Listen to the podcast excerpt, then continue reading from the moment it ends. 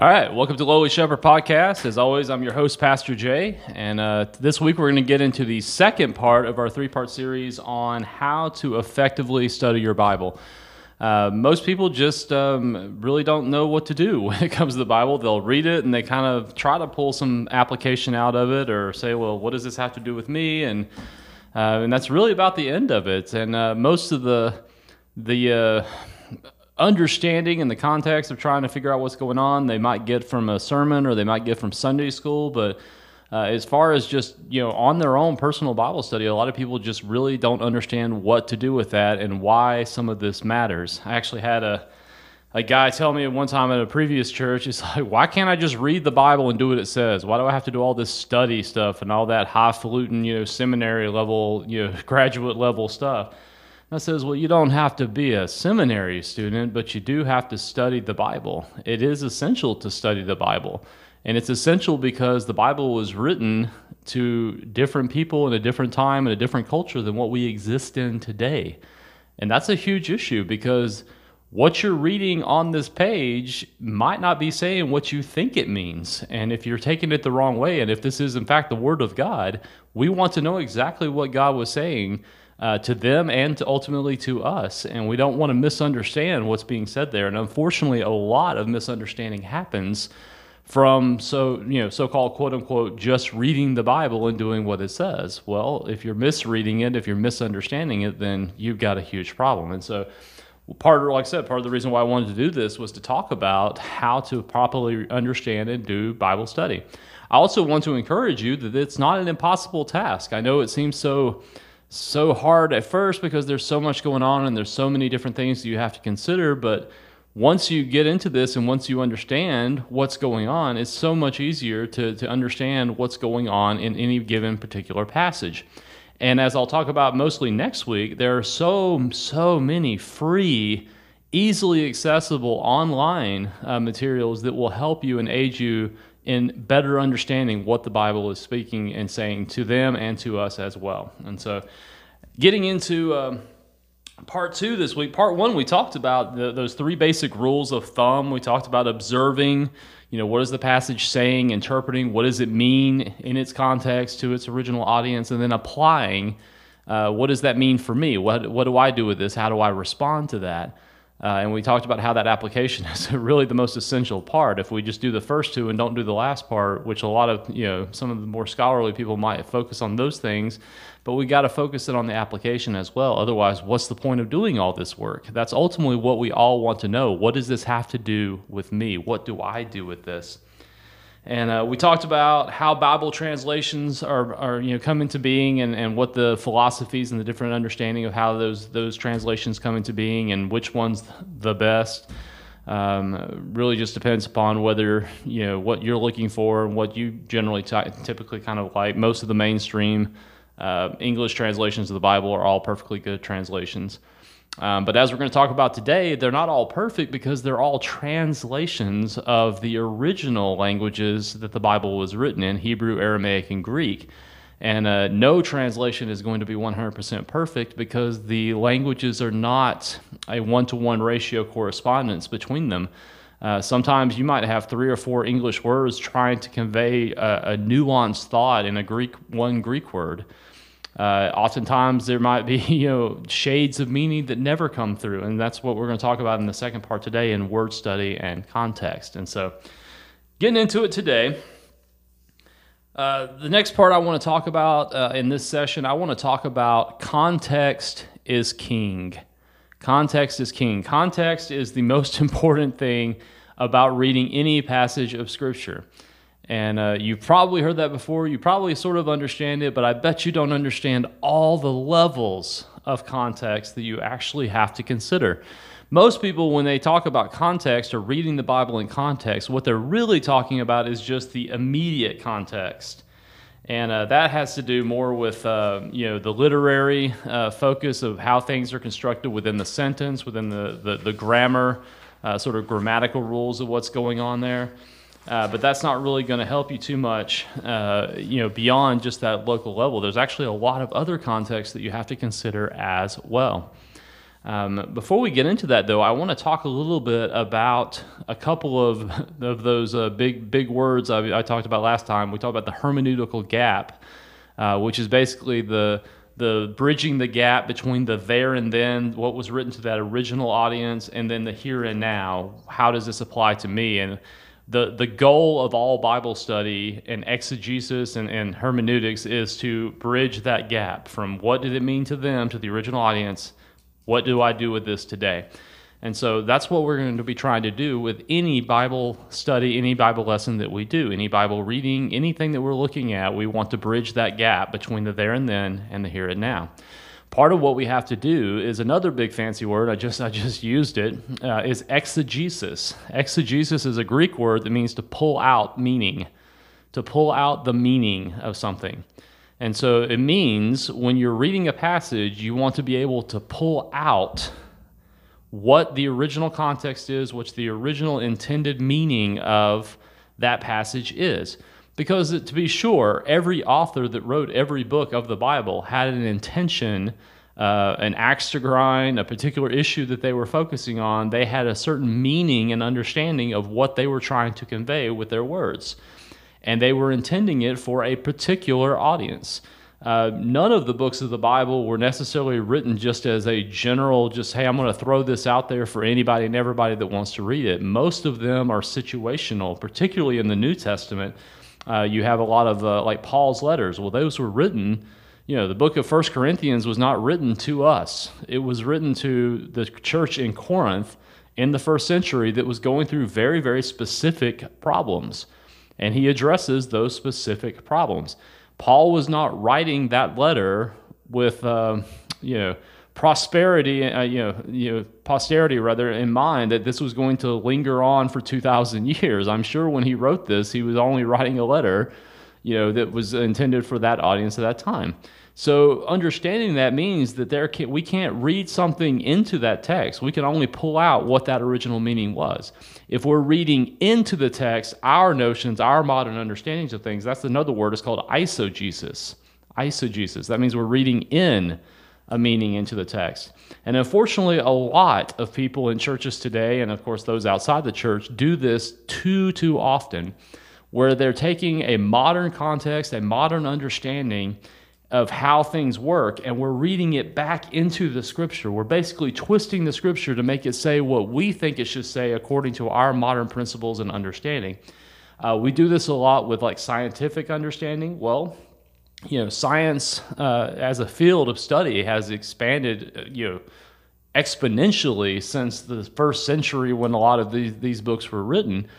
So if I'm reading something, well, that's not completely 100% scientifically accurate. So I must be reading something differently in here. You must mean something. No, no, no, no. They didn't have those scientific understanding. They weren't writing it to be a scientific textbook.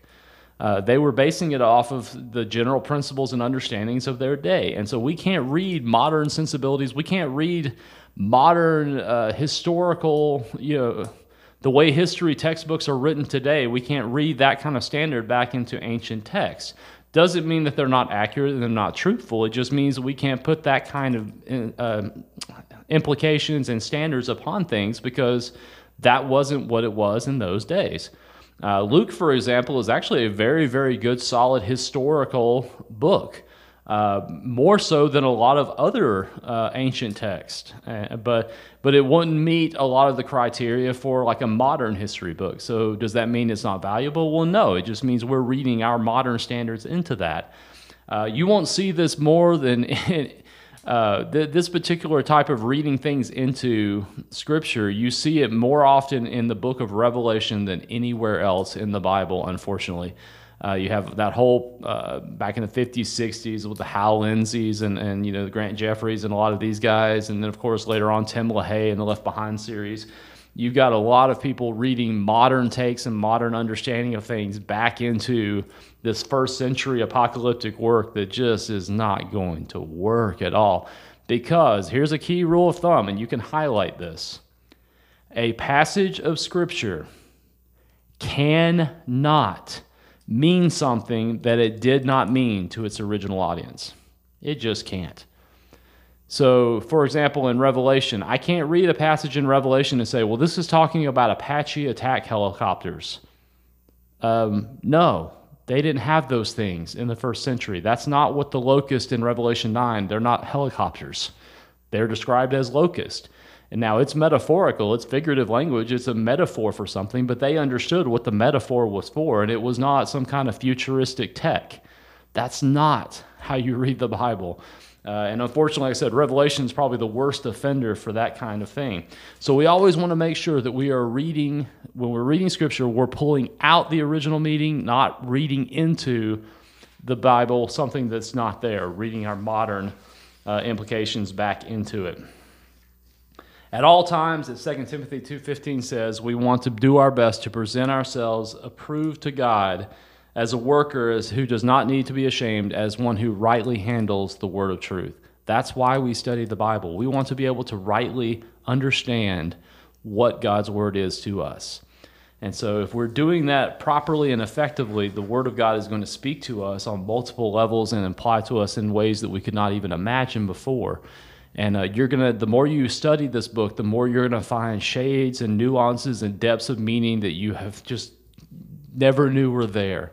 Uh, and it's an amazingly deeply rewarding experience. And I want everyone, and there's no reason why everyone can't have that same experience with the Bible. You don't have to be a pastor with 500 seminary degrees and a PhD to effectively study your Bible. And that's what I want to do with this podcast is be able to share that kind of information with you and show you the the richness and the and the depths and the, and the awesomeness of God's word. So let's talk about it. Context. Why is context so important and how many different contexts are there? Well, as I said, most people tend to just look at one level uh, and they talk about uh, the, the immediate context. They would talk about, okay, if I'm reading this one verse, this one passage of Scripture, I need to read the verse before it and the verse after it. And sometimes they kind of stop there. They'll just read one verse before or one verse after. That's good. We need to do that. So, yes, the very first level of understanding context is the grammatical context of what comes before and what comes after. What does the sentence, you know, the sentence before and the sentence after say that kind of determines what's going on in this passage? Context is everything. Um, I saw this cartoon one time where it had like two two panels, and it had a group of you know teenage guys hanging out, and one guy says, "Hey, I'm hungry. Let's eat." Okay, know, great. They're going to all go out to eat, and then the next panel had a. Uh, like a Tyrannosaurus Rex talking to a group of kids that was running away from him, and he's saying, "Hey guys, I'm hungry. Let's eat." Well, the context kind of makes that seem a little more nefarious than the first one. And so, context has a lot to do with how we understand what's going on in a particular passage. Um, I always like to use the example out of Proverbs. You know, there's a proverb that says, and there's one in Psalms as well. If you read a certain, just a piece of one sentence, there's a passage in the Bible that says, There is no God I always shock people when I say that. And they're like, what? There's a passage that says there's no God. I said, well, if you read the full context, right, if you read the full sentence, it says, only a fool says in his heart, there is no God. Well, that, that changes the meaning completely. Unfortunately, like I said, a lot of people will read scripture and they'll pull something out of context and, and change it to mean something that it never meant. The worst offender that I've seen so often is uh, Philippians 4:13. I can do all things through Christ who strengthens me.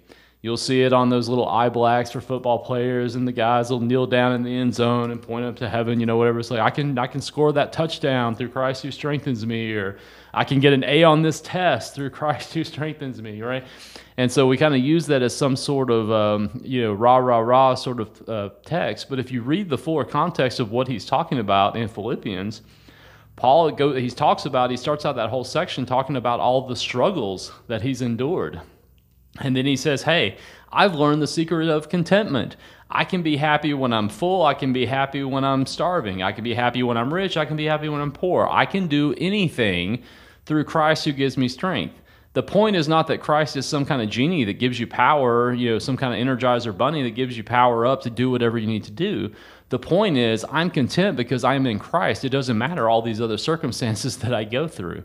And so we, we kind of lose the impact of the meaning when we take things out of context. So we must look at the immediate context. That's the first and most important section, uh, most important level. But it doesn't stop there. And that's unfortunately where a lot of people stop. You have to read not just the sentence before, the sentence after, you have to read the sentences, plural, before and after. You have to really read the chapter before and after. A lot of people kind of miss this uh, in the Bible, but you know, the Bible, when it was originally written, didn't come with chapters and verses. It was just one long text in a scroll. The chapters and verse numbers were added in in the Middle Ages to kind of help find references when people were needing to read something, and they would, hey, turn to this section here, right? And so we, we tend to just kind of read it in little short segments rather than reading the fuller context. Another key example of that is in Paul's letters. When Paul wrote the book of Romans, he didn't write it in, you know, 12 different sections or 13 different sections. He, you know, he wrote it as one long continuous letter. I always encourage my people, it's like when we're reading, especially the letters of Paul, uh, you know, and we're going to be getting into the book of Ephesians here in a couple of weeks. I would encourage you sit down and read all six chapters of the book of Ephesians in one sitting because it was written as one continuous letter. It wasn't broken up in chapters and verses. Um, and so you need to read the fuller context to understand what Paul is talking about. What's the main theme, the main idea of what Paul is conveying in this entire book, not just in this one passage, because what's in this passage is going to correspond and has been built upon the things before it to, to bring up to where it is now. And so you have to understand the fuller context of what's going on around it. And so that's the second level. We need to look thematically and theologically what is the context of what Paul is saying in the full theme of the book. All right? Or, or whoever the writer is, you know, John, the book of John, or whatever. So we need to be able to look at the full book and get the fuller context of what's going on there as well. The next level, you need to look at the literary context. And uh, we'll spend a lot more time talking about this next week when we get to genre. Uh, but we'll talk about the genre of, you know, what is the genre? What is the type of writing? Is it a letter like Paul's letters to the Romans or the Corinthians? Is it, um, you know, historical narrative like, you know, Genesis, Exodus kind of thing? Is it um, law giving like Leviticus? Is it poetry like Psalms or Ecclesiastes? Is it uh, Proverbs? Is it wisdom literature like Proverbs, Job? Um, is it prophecy? Prophecy is its own genre. And then, of course, you've got the big one, uh, Revelation, at the end, which is apocalyptic literature, which is not even a type of genre that we have today. It was only popular for a couple hundred years around the time of Christ. And so you've got different types of writing, and each type of writing has a particular sort of subset of how to understand the elements of that writing. Um, you know, for example, a letter is going to have, you know, uh, the address at the beginning. You know, I, Paul, an apostle of Jesus Christ, to the church in Corinth, grace and peace be to you. That's a, that's actually a common opening of first century Roman letters. Um, you, you could take any secular letter from that time, and they would kind of follow that same sort of pattern. And then you have a body, and then you have a closing where you give greetings to people to and from, uh, you know, the the place where you're writing to. And so, you know, that has a certain sort of flow to it, a certain, you know, uh, has certain elements of it that's going to exist within that particular type of genre. Poetry is going to have a lot of figurative, poetic, you know, metaphorical language. So when it talks about, you know, God's mercy flowing like a river, you know, down the mountains and, and overwhelming us, and you know, I mean, that's we know and understand from the genre of literature that that's poetic language that that's not literally god's love is physically manifesting itself as a flood and, and sweeping us away. And so you have to understand the genre the literary context as well in order to understand what a particular passage might mean. Because you don't necessarily know just from an isolated case whether a verse is speaking literally about something happening or figuratively, metaphorically, poetically speaking about something. Uh, you'll see a lot of that in poetry as well. I'm not poetry, uh, prophecy.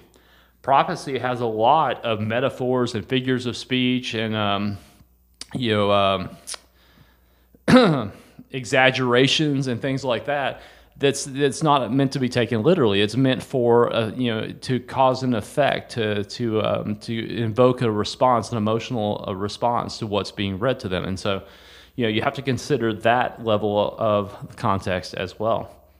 The next level you've got is the cultural context. The cultural context, because once again, the Bible was written for us, but it was not written to us when you know the gospels were written they weren't written to pastor jay here in you know 2022 it was written to a first century audience and a first century audience that was in palestine and judah uh, you know that was a certain type of person from a certain type of culture from a certain type of background uh, that had a historical you know narrative of their nation that had existed for thousands of years you know, so I mean, there there's a lot that's going on in, behind the scenes, and this is the part where people really kind of get bogged down because we don't understand the cultural context, and the next one we'll talk about the historical context of what's going on because it's not our culture, it's not our context. And so that's where we have to do study. This is where we have to dig into history books and we have to dig into commentaries and we have to dig into Bible dictionaries and theological dictionaries to be able to understand what was going on and why that matters to this particular passage. Um, for example, and I'll, I'll, give you one here Luke uh, 7, Luke 7 36 through 39.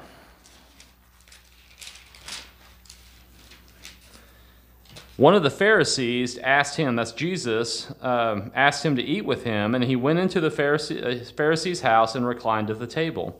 And behold, a woman of the city who was a sinner, when she learned that Jesus was reclining at the table in the Pharisee's house, brought an alabaster flask of ointment and began standing behind him at his feet, weeping. And she wet his feet with her tears and wiped them with her hair, the hair of her head, and kissed his feet and anointed them with ointment. Now, when the Pharisee who had invited him in saw this, he said to himself, If this man were a prophet, he would have known who and what sort of woman this, this person is that is touching him, for she is a sinner. And so he goes on, Jesus goes on to give a, a great uh, a parable and says, Hey, this woman's sins are forgiven because she has great faith. so what we need to understand about this is all the cultural issues that there's actually a ton of cultural things going on. First of all you've got a pharisee who's one of the religious leaders uh, of a certain sect of, of, judaism going on in jerusalem and in, in judea and he has invited jesus over to dinner which would have been considered a very righteous thing to do. He's inviting a religious rabbi in. He's being hospitable which is a, another cultural deal that would go on in the middle east um, he brings Jesus in and says Jesus is reclining, which means this was not just your everyday common meal. This is actually a great banquet being held in his honor. And so this is a great honor that's being bestowed upon Jesus, and an honor to all that would have been at it. Uh, and and it certainly wouldn't have been just this Pharisee and just Jesus. There would have been other people that would have been invited here as well for this this great this great feast. And then you have this uh, this alabaster jar of perfume, uh, which is probably uh, used for anointing the dead. Uh, you'll see that same kind of thing when the, the ladies wanted to anoint Jesus' body, when of course he had resurrected, and they didn't get to use that. But here she's got this, you know, this piece of uh, uh, expensive pottery with this expensive oil in it. And then it says some interesting things. It says she cries on his feet, washes it with her tears, and then wipes it with her hair. Well, for a woman to go with her hair undone was a uh, well, would have made her a floozy. I mean, she would have been a prostitute basically. Uh, women that walked around with their hair not not braided up or done up were considered streetwalkers, prostitutes. They were considered, you know, looked down upon. And so that's what he's saying. It's like, how does this how does this rabbi not know what type of woman this is that she's doing this? And so, and then, you know, later on, Jesus says, Hey, you didn't give me a bowl of water to anoint my head, or, or oil to anoint my head, or water to even wash my feet. Uh, and comparing him with the with the woman, and so that's some other cultural things that would go on because in in Jew in Jewish society in that time, you know, to it was a common courtesy to provide a bowl of water for them to wash the dust from their feet or to wash their hands before they sit down for a meal. Uh, cleanliness laws being what they were. And interestingly enough, here's a Pharisee who was very focused on law, who wasn't providing uh, you know, those types of things for Jesus. And so there's a lot of cultural issues going on in there, and you miss a lot of what's happening if you don't understand some of the cultural things that are happening in the background.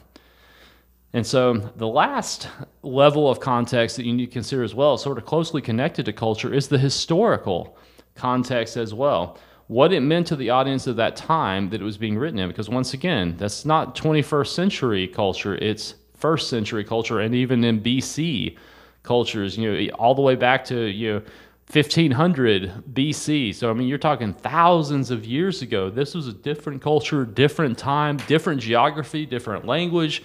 I mean, uh, it's the the people of the Bible were as foreign to us as people on the moon. I mean, it, it was a, it was a completely completely different time, different culture, different language, different types of people groups. I mean, it, it's something that's so hard for us to comprehend in this day and age. This is why we have to study to understand what some of these things meant. For example, when you're reading the Old Testament, the Hebrew scriptures, we need to understand some of the cultures and the influences upon those those Old Testament Jews that were you know influencing the things that are being written in the Bible. For example, uh, ancient Near Eastern cultures, the Ugaritic culture, the Babel, ancient Babylonians, Assyrians, Akkadians, Sumerians, uh, the Canaanites, the Hittites, the Hivites, you know all all of these cultures around them have expansive, expansive uh, literary you know things that have been you know produced and, and um, uh, uncovered by archaeologists for you know uh, you know for the last several decades that have been you know brought to light a lot of meaning and understanding to the context, the historical context in which the Old Testament was produced.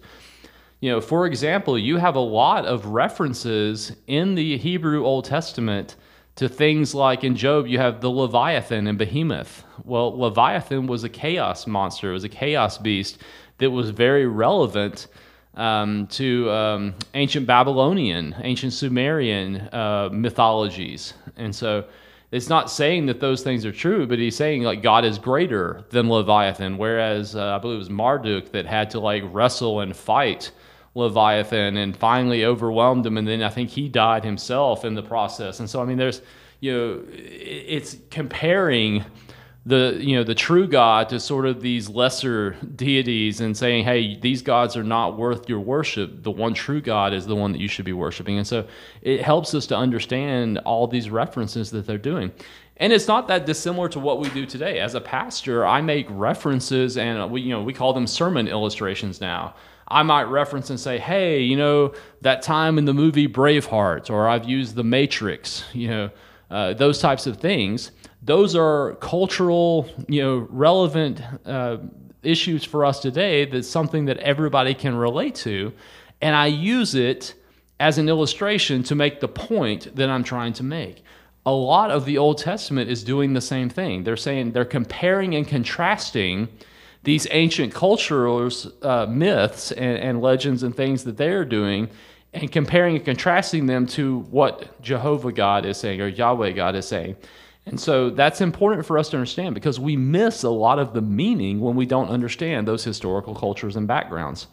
Um, there's also a lot of important writings uh, that are not in the Bible, that are not in the, the canon that we have. Now, uh, if you're Catholic, Catholics actually have something called the Apocrypha. That's some books that were included in there between the end of the Old Testament and the New Testament. That's written in that Second Temple period. We call it the intertestamental period, as in in between the Testaments, Old and New. Uh, but the Second Temple literature was actually heavily, heavily influential upon the first century Jewish community and the first century Christian church. And so there are actually a number of works that are referenced and alluded to in the New Testament that most people don't even know exist and have, of course, have never read or studied.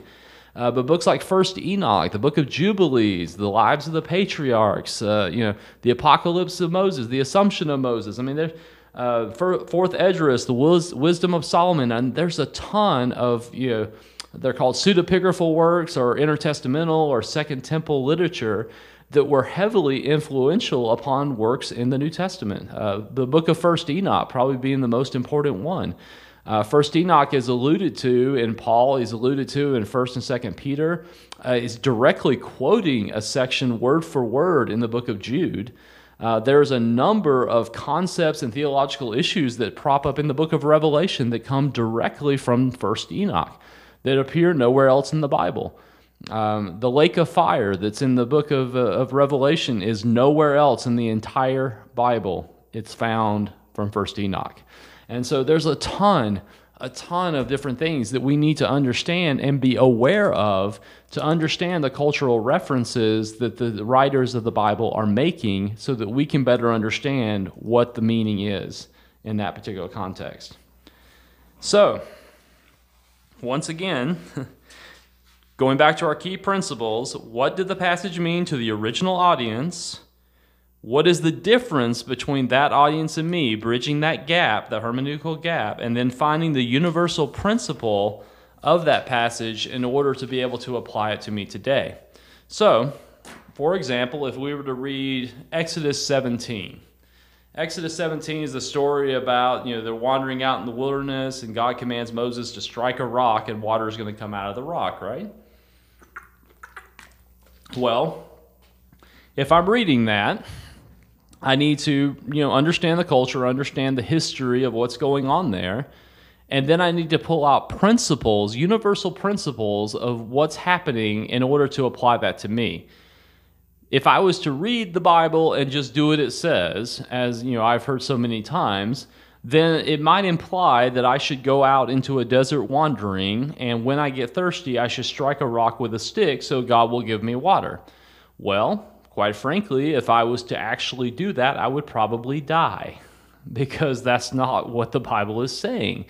It's telling us about a specific historical event that happened that has not necessarily going to be repeated with you. So if you go out in the desert and try to strike a rock, you're most likely not going to have water come out. So what does that mean then? Well, I need to take the principles. Well, what are some of the principles? Well, the principles are well, God provides for the needs of his people. Um, some of the principles might be God provides for us even when it seems like there's no way that he could provide for us. I mean, they're in the middle of a desert, water doesn't usually come out of a rock. Uh, it might mean that God provides for us and is true to his character, his nature, his promises, even in the face of our unbelief, because all the people were grumbling and complaining and weren't believing that God was going uh, to save them when, when this miracle took place. And so those are universal principles that I can pull from that story and then apply to my daily life and understand that God's going to provide for me even when it seems like there's no other way, and even despite sometimes my unbelief in what He's going to do.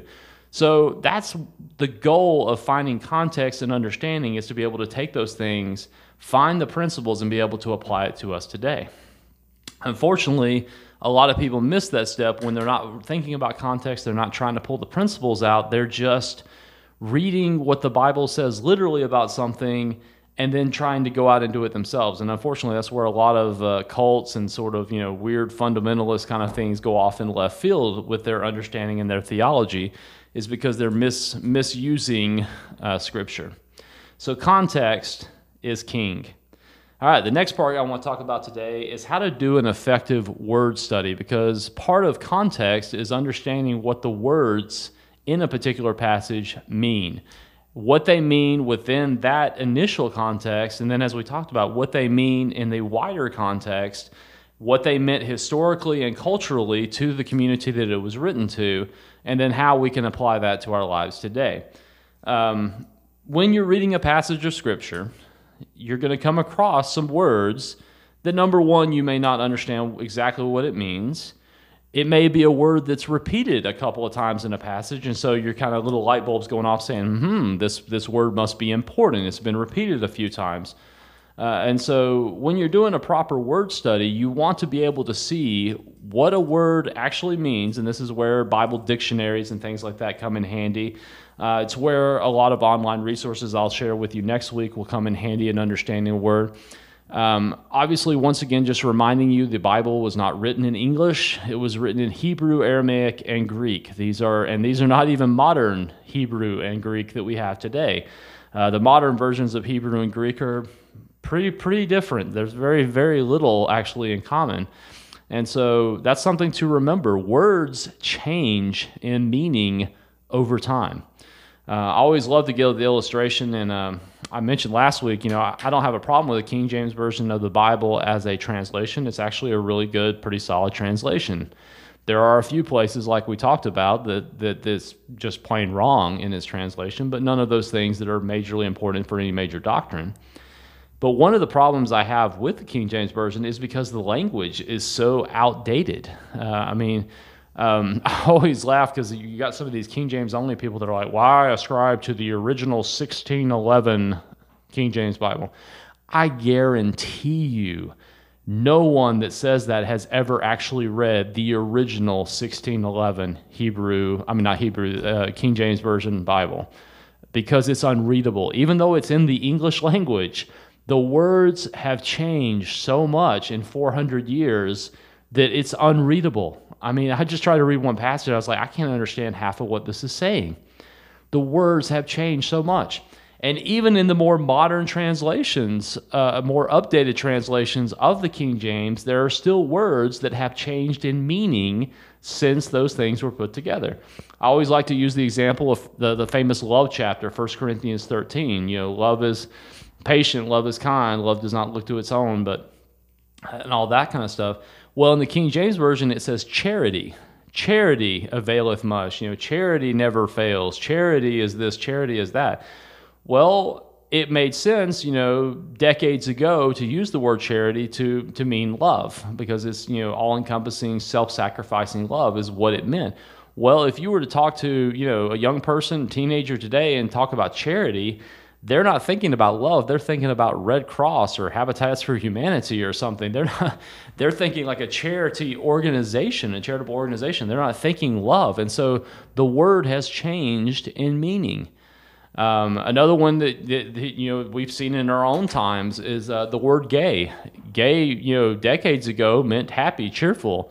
Uh, you know people were even named gay and then you know somewhere along the line it came to to be uh, used for homosexual uh, people. And so now gay means something different. And then of course teenagers have even used the word gay to to mean something like stupid like well that's gay. So i mean that one word has changed meaning just in a few decades. So imagine thousands of years removed how some of these words have changed. And so doing a proper word study means you need to look not just within that one book, but see where that word is used elsewhere in the Bible and where it has meaning may change.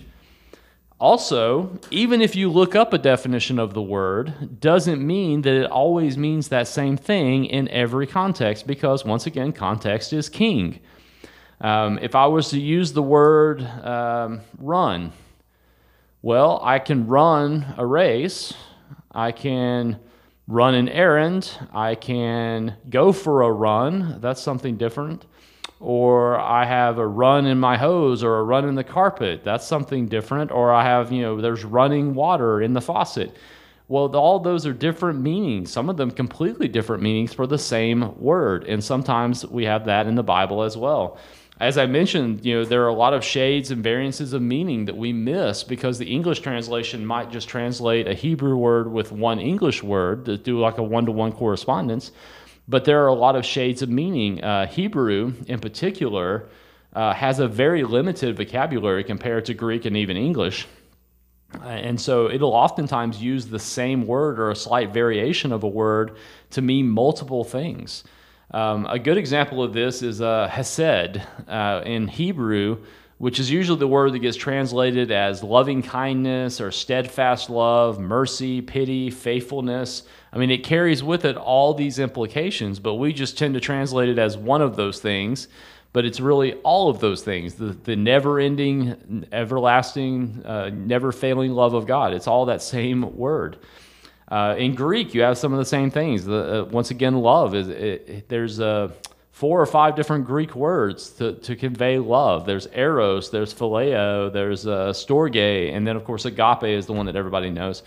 Well, all those are translated as love uh, in English, but they have different meanings, and so you need to understand what those meanings are when you do a word study. And uh, used to, when you do a word study, you would look up the Strong's Concordance number. I don't even know if anybody uses concordances anymore. Uh, there's just too much uh, software and things that, that kind of do that work for you. But you know, there used to be a big old book like a dictionary, a Strong's Concordance. I remember having one of those when I first started seminary. And you'd look up the word, and it would have a certain number, a, strong, a Strong's reference number, and you'd be able to look that up. A lot of your basic Bibles today have those. They'll have the little letters or the numbers out beside a particular word, and they'll have other verse references that'll show you where that word shows up in other passages. So you need to look and see, well, what does this word mean in this passage over here? What does the word mean in this passage over here? And that might give you variances and shades of meaning uh, that you don't necessarily understand otherwise.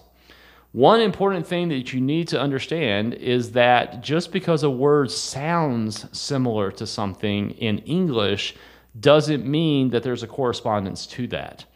Um, I'll give you a good sort of infamous, infamous illustration going back to that Revelation sort of prophecy stuff. There's a lot of prophecy stuff that comes out of the book of Ezekiel, Ezekiel chapter 38. Uh, it talks about Gog and Magog, and those appear in the book of Revelation as well.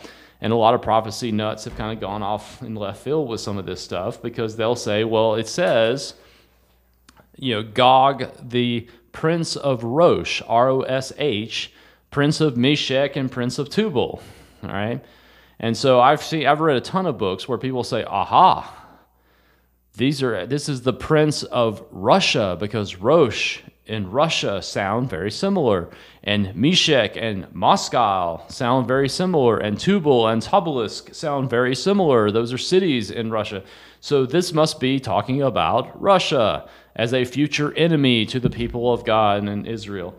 Um, and and you, may, you may have heard that before. Unfortunately, not at all. That's all completely nuts. Uh, because the word Rosh, even though it sounds like Russia, has nothing to do with Russia. The word Rosh actually means chief. And so you'll see a lot of the modern translations will say Gog, the chief prince of Meshech and Tubal.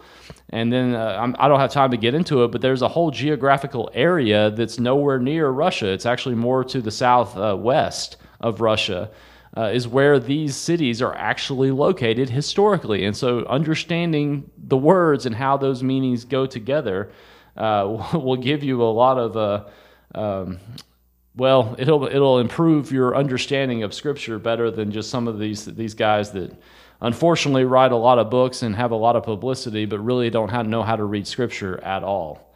Um, and so, so make sure you're reading the words and understanding what they mean in the context that they are given.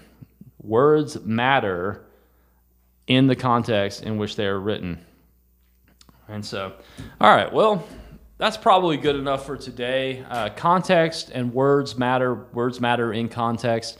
Um, next time, I'm going to talk about genre. Uh, that's going to be the, kind of the last thing I'll talk about genre and how we uh, approach and, and, look at the different genres of the Bible and how we can properly understand and interpret and do bi- proper Bible study and effective Bible study given the genres and the, the different types of writing. And then the last part of that segment, I'm going to give you some uh, and talk about some easy references. Most of them are online uh, that anybody can access and use that are completely free, that are all pretty solid uh, works that you can have access to that will help you immensely in your Bible study and be able to dig deeper and go deeper into the scripture. And so we'll get into that next time for that final part of our Doing Effective Bible study. In two weeks, starting in February, uh, we'll be back here and uh, I'll be starting the book of Ephesians. And uh, I'll give an introduction for that. And then the next week, I think uh, Travis will be joining me again. And so we'll see you guys next time. Have a great week.